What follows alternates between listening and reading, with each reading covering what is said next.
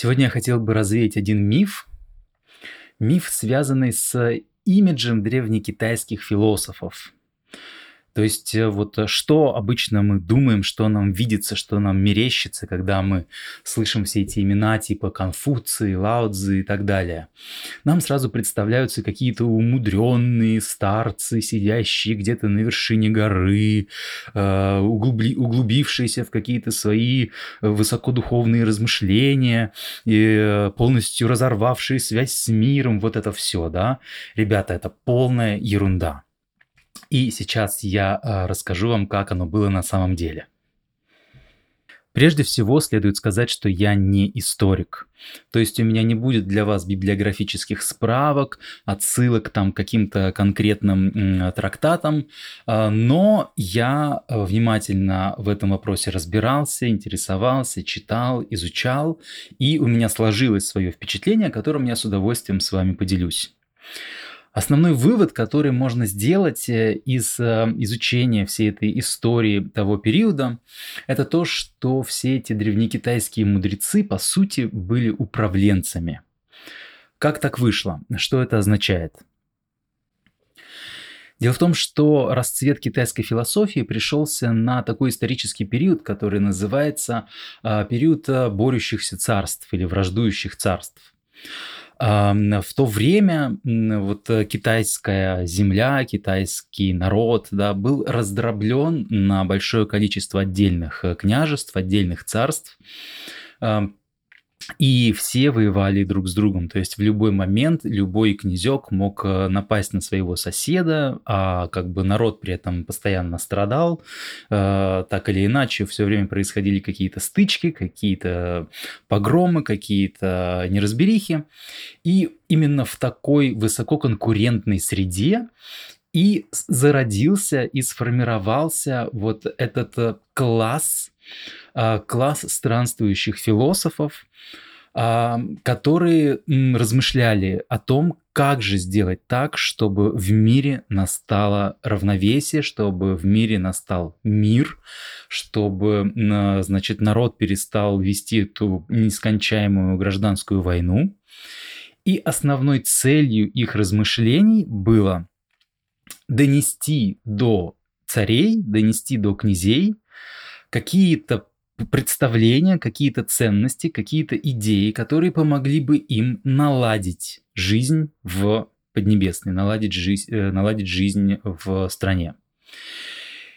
И поскольку их основной целью было донести до царя или до князя какую-то идеологию да, о том, как э, следует управлять э, страной для того, чтобы все было чинно, мирно, спокойно и счастливо, то все их философствование было изначально ориентировано на правящий класс. То есть все эти философские конструкты, которые они производили, а, были адресованы в первую очередь правителю и были предназначены, ориентированы в первую очередь для правителя.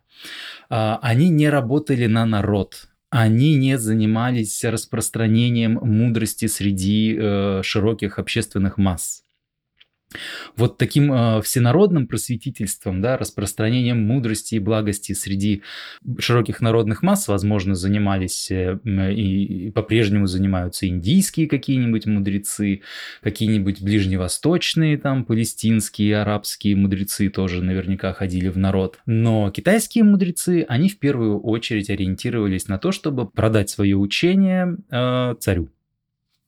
Конечно, многие из этих странствующих э, мудрецов, э, пытавшихся продать свои услуги царям, а, Наверняка многие из них остались в безвестности. Наверняка учения многих из них оказались никому не нужны. И наверняка многие из этих товарищей сгинули совершенно не отразившись никак на историческом процессе. Но те, чьи имена мы знаем, те, чьи имена сохранились, Кунцзы, также известный как Конфуций, Лаоцзы, а, Модзы, Мензы и так далее, да, а, они оставили свой вклад, оставили свой вклад на, на общественные умы, на присутствие в китайском менталитете, и они были влиятельными чиновниками в свое время. Им удавалось доносить свои э, учения до правящего класса и до царей. Учения, которые они э, преподносили, э, знания, которые они преподавали, были очень разными. К примеру, было такое движение, такая школа легалистов. Они исходили из убеждения, из э, такого постулата, что люди изначально плохи, что все люди изначально вообще хуже зверей, да, что люди тупы, вороваты э, и все такое прочее, и поэтому единственный способ удерживать в Поднебесной хоть какой-то порядок – это ясное, четкое, строгое применение законов. Это дрессура, то есть э, правильно награждать, правильно наказывать, дрессировать этих самых э, людишек, да, для того, чтобы из них начал выходить хоть какой-то толк. Это вот такая, возможно, я утрирую, возможно, я огрубляю, но в общем и целом эта идея лежит за легализмом, да, что люди изначально плохи, и их нужно воспитывать, их нужно дрессировать законами. Еще одной школой была школа, основанная господином Мендзи. И э, господин Мендзи считал, что самое важное вообще, что есть смысл делать, это пестовать в людях их природу. То есть нужно всячески способствовать тому, чтобы у людей была возможность раскрывать и развивать то, что является человеческой природой. Напрашивается вопрос, а что такое человеческая природа? И у Мензы на этот счет есть ответ. Значит, он говорил, что человеческой природой, в отличие от животной природы, в отличие от природы всяких зверей, человеческой природой является человеческое сердце. Каждый человек изначально наделен добротой, разумностью, э, сердцем, чувствами. И это то, что есть у человека и чего нет у зверей с точки зрения Мензы. И поэтому, если мы хотим а, делать так, чтобы в Поднебесной наступало процветание, счастье и э, всяческое благополучие с порядком, нужно позволять людям раскрывать свои сердца, нужно позволять людям проявлять свои истинные устремления, свои душевные интенции. Вот все это должно раскрываться и расцветать беспрепятственно, и тогда в Поднебесной будет порядок, никто не будет вынужден зажимать и скукоживать свое сердце, держать фигу в кармане, э, мечтать об отмщении и так далее. Да, если все будут свободно и легко э, жить э, сердцем, так сказать, на распашку, то тогда в мире будет порядок, все будут довольны, все будут счастливы, и общество, главное, будет работать как часы. Поговорим теперь о Конфуции. Э, Конфуций э, – это один из таких наиболее известных и популярных героев и образов, который всплывает в сознании у любого человека, как только речь заходит о Древнем Китае. А, Конфуций, Конфуций, конфуцианство, да-да, слышали, знаем. А, так э, за что же такое ратовал Конфуций, что он пытался продавать, значит, царям, какую идеологию? Его идеологией, если очень э, сократить, его идеологией являлась благопристойность. Э, он называл это ритуал или обряд. Его идея заключалась в том, что если все люди будут действовать по обряду, по ритуалу, по каким-то э, правилам и регламентам, то тогда в мире будет порядок. Но что значит действовать по э, ритуалу, по обряду? Речь не идет о формальном выполнении ритуала. Речь идет об искреннем выполнении ритуалов, то есть э, были какие-то предписания, да, то есть он, значит, предлагал какие-то формы правильного взаимодействия, каким образом нужно обращаться там к вышестоящему, да, каким образом нужно обращаться к родителям, да, каким образом родители должны обращаться к детям, а, чем должно отличаться обращение к старшему сыну от обращения к младшему сыну? Э, и так далее, да. А, все вот это вот э, было Конфуцием продумано, прописано. Большую часть этого он придумал не сам, большую часть этого он позаимствовал в каких-то более древних текстах, которые описывали то, как был устроен быт в древности. Ну, как бы в древности относительно той древности, в которой жил сам Конфуций, да, то есть в супердревности, да. И э, его идеей было то, что если люди будут э, смирять свою э, прыть, да, смирять свои э, буйные эмоции, смирять свою гордыню, и в любой ситуации стараться придерживаться ритуала, стараться придерживаться правильного поведения, вот этой благопристойности, то тогда в мире будет порядок. То есть э, он рассматривал людей немножечко как дикарей, да, и им нужны правильные формы поведения, им их нужно учить, как вести себя правильно. И если они будут вести себя правильно, то они нам скажут спасибо, потому что в результате этого пути человек не превращается в марионетку. В результате этого пути человек не превращается в безвольную, значит, куклу, которая просто механистично выполняет какие-то ритуалы, сама не понимая, зачем это нужно. В конце этого пути человек понимает, какой смысл заложен в этих ритуалах, потому что эти ритуалы построены по лекалам, по лекалам самой природы. Эти ритуалы построены по лекалам того, как устроено все мироздание. И следуя этим ритуалам, человек начинает функционировать синхронно, да, согласно, согласно тому, как все устроено во Вселенной. И то есть какие-то своевольные, да, эмоциональные, да, импульсивные выходки, они идут в разрез с тем, как все устроено во Вселенной. А когда человек через не могу, через не хочу, да, через принуждение, да, но начинает э, действовать согласно предписанным правилам, то поскольку эти правила мудры, да, то он приучивается к тому, чтобы функционировать э, как бы синхронно, да, в созвучии с шаблонами функционирования природы и Вселенной. И тогда он начинает чувствовать себя счастливым, тогда он начинает переставать быть ограниченным маленьким человеческим существом, он превращается в часть Вселенной, э, он превращается в воплощение законов природы, законов устройства мироздания, и тогда у него пропадают любые проблемы, потому что какие проблемы есть у куска Вселенной, да? Никаких. На самом деле примерно такие же слова я говорю э, вот своим ученикам, когда мы изучаем игру пяти животных традиции Хуато. Ну, это такая последовательность движений, там минут на 20, оздоровительная, значит, последовательность движений, типа цигун, не цигун, ну, как бы точнее называть это дао-инь, сейчас не суть, да, не будем вдаваться в эти подробности.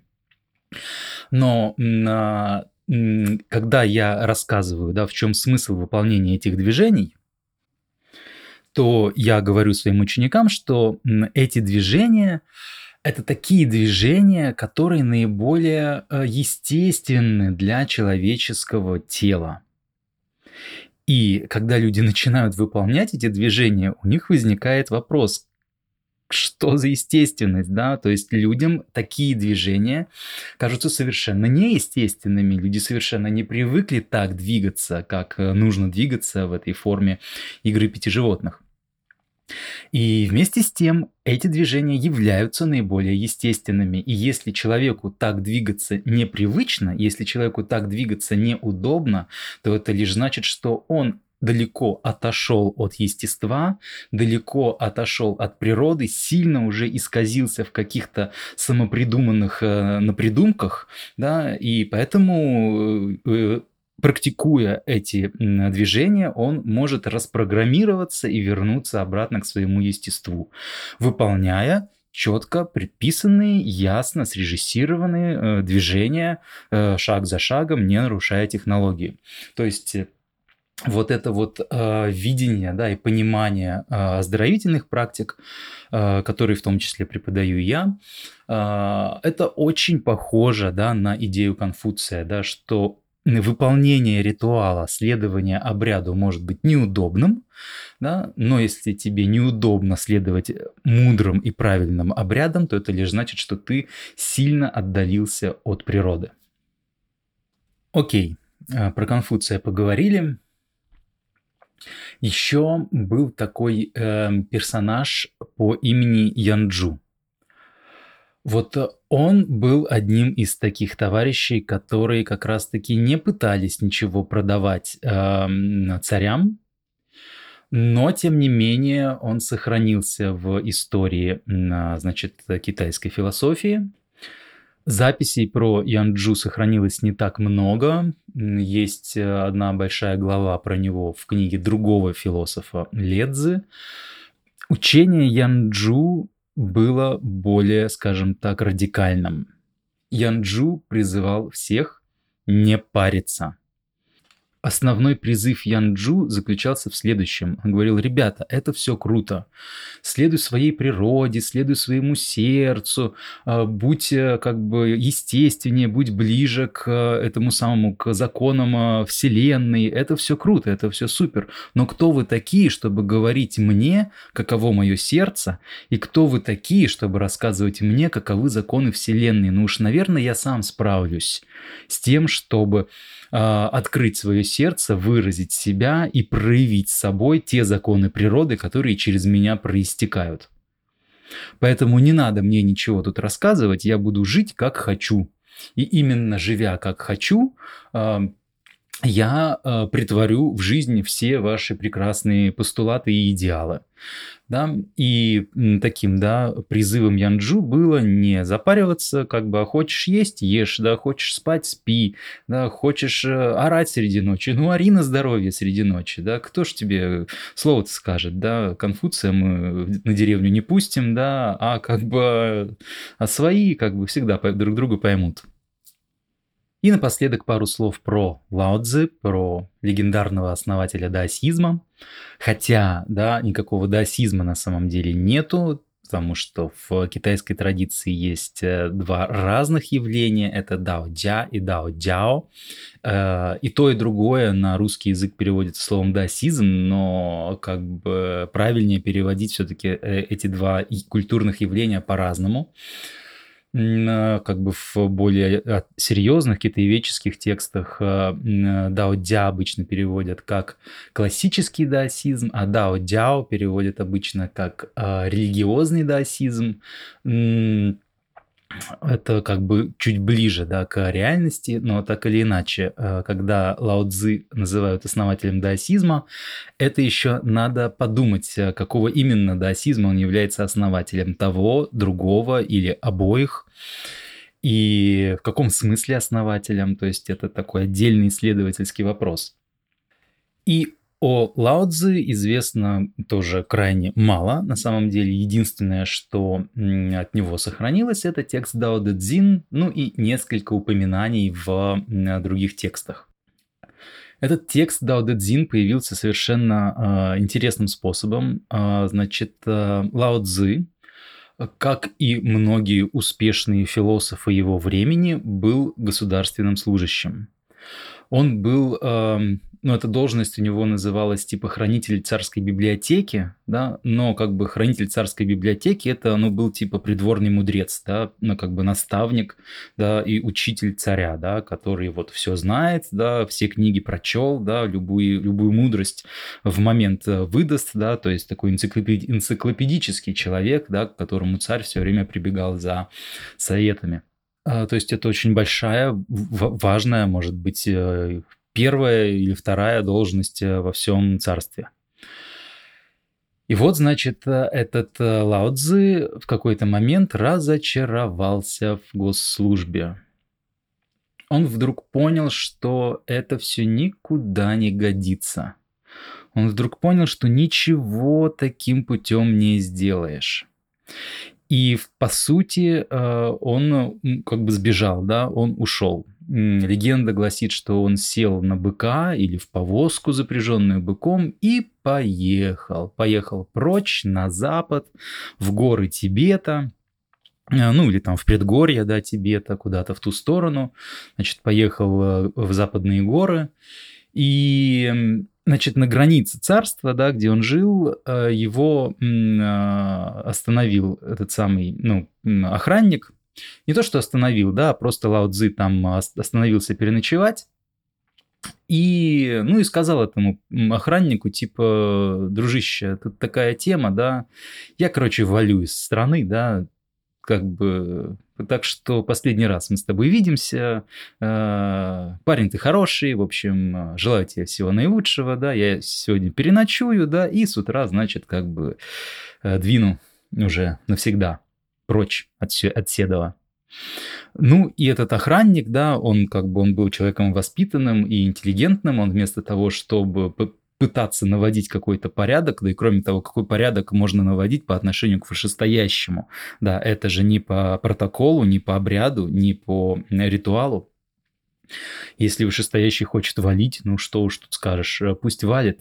Но этот охранник знал, что Лао Цзи является прославленнейшим мудрецом, и он попросил Лао Цзи хоть что-то написать, хоть какую-то, ну, оставить после себя, ну, хоть какие-то наставления, хоть какие-то поучения, потому что жаль, что такой э, великий мудрец покидает э, царство, да, и не оставляет после себя никаких, э, никакого наследия, да, никаких письменных поручений, никаких книг, никаких учебников. И поэтому вот э, этот охранник попросил Лао Цзы написать хоть какой-то учебник, да, может быть, хоть, хоть, хоть, хоть коротенький самый, да, и после этого уже ехать в эти западные горы. И Лао Цзи так и быть написал этот учебник. В этом учебнике 5000 иероглифов. На самом деле это очень немного, это очень короткий текст, по сути. И начинается он со слов «дао кэ дао фэй чан дао». Что это означает? Это означает следующее. Эм, метод, который можно применить, не есть настоящий метод. Или другой способ перевода, путь, которым можно пройти, не есть настоящий путь. Эм, короче, весь этот свой учебник Лао Цзы начал с такого заявления, что э, любая идея, любая концепция, да, любое видение, любое понимание, которое вы можете ухватить, зафиксировать и начать использовать, оно не является тем самым способом и тем самым явлением, которое вы пытаетесь э, с помощью вот этих своих концепций описать.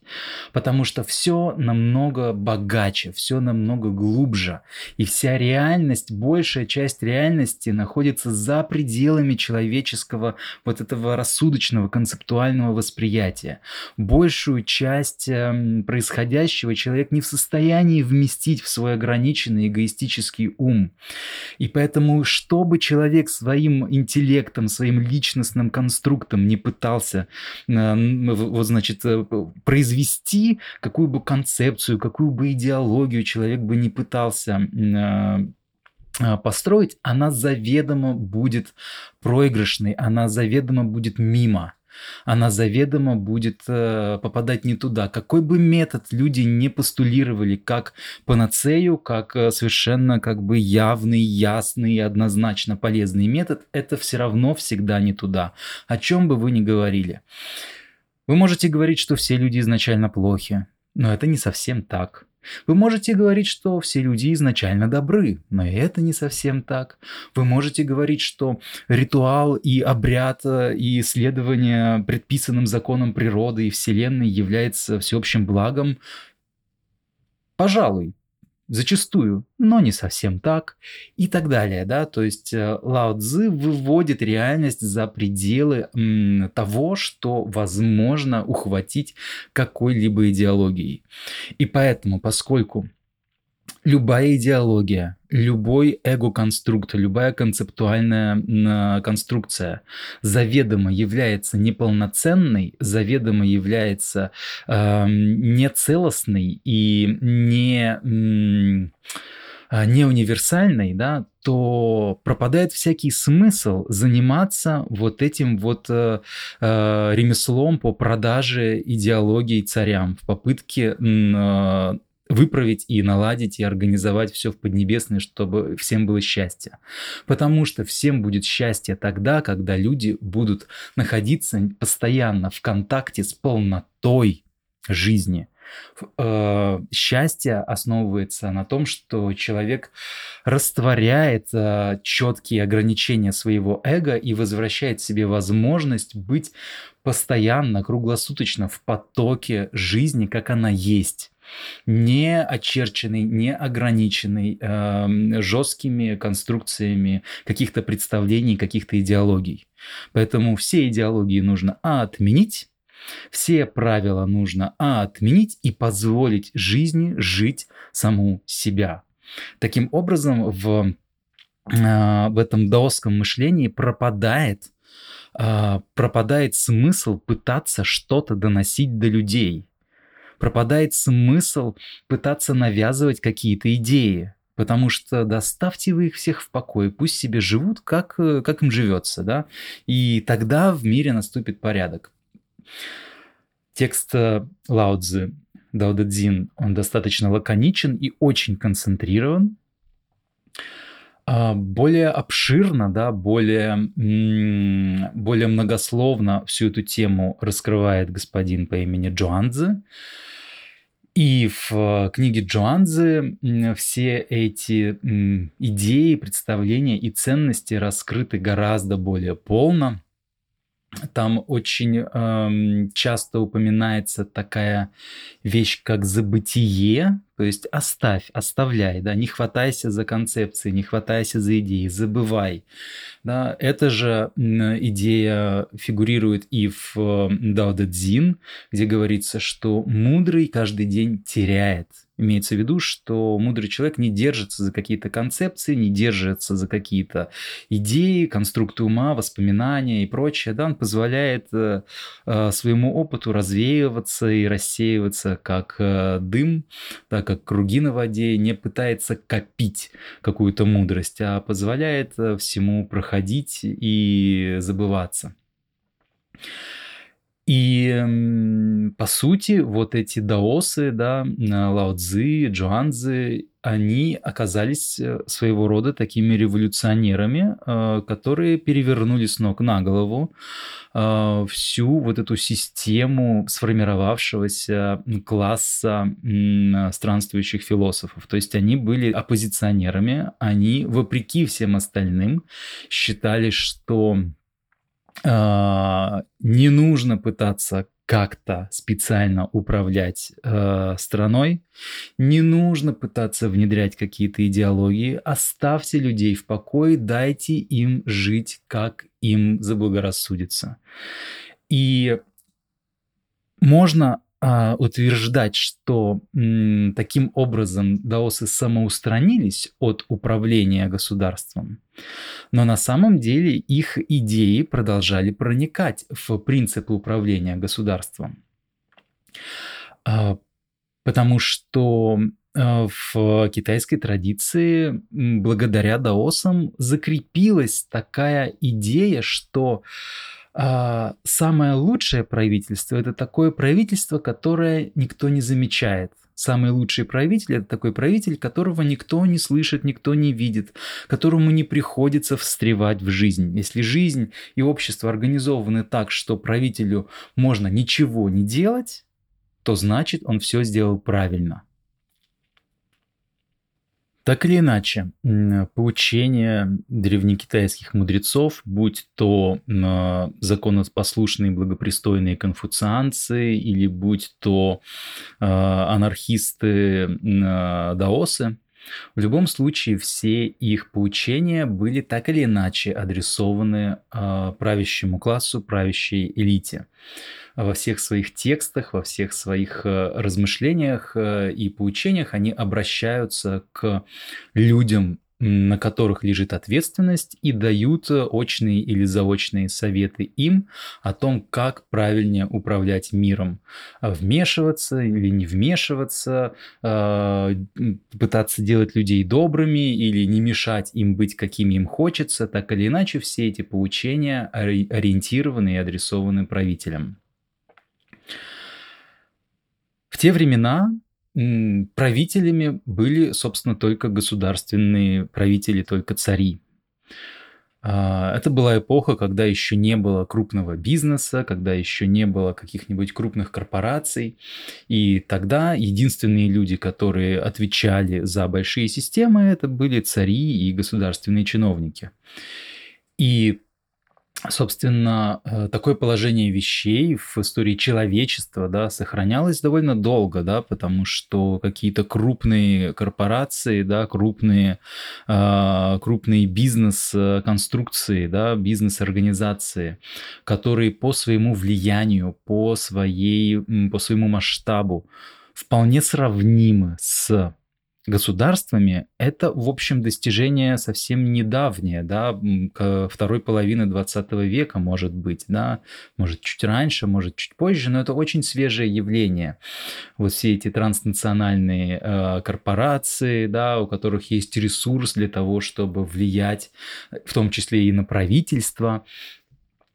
И поэтому сегодня э, даосизм и вот эти философские постулаты древних китайцев, они вполне становятся востребованными и представителями а, крупного бизнеса, среднего бизнеса. То есть сегодня этот класс людей, которые, которые обличены властью, а, которые несут ответственность, которые обладают э, возможностью влиять на судьбы э, общества. Этот класс людей сегодня стал, конечно, значительно шире, чем в те стародавние времена. И поэтому сегодня вот этот э, классический философский мировоззренческий даосизм, заложенный Лаудзы, Джуанзы, а, а также их тогдашние конкуренты, как, такие как Конфуций или, скажем, Мэнзы или, скажем, Янджу, все эти товарищи оказываются востребованными и интересными для э, современного предпринимателя, потому что люди по-прежнему сталкиваются с этими же вопросами. Управляя коллективом, управляя, значит, командой, будь ты тим-лидер или будь ты э, директор, да, у тебя возникают все те же самые вопросы, которые возникали э, в третьем веке до нашей эры у, значит, э, этих самых феодальных э, китайских князьков. Поэтому закончу-ка я, пожалуй, на этой ноте пойду пить чай. Все, что я знал про историю китайской философии, я рассказал.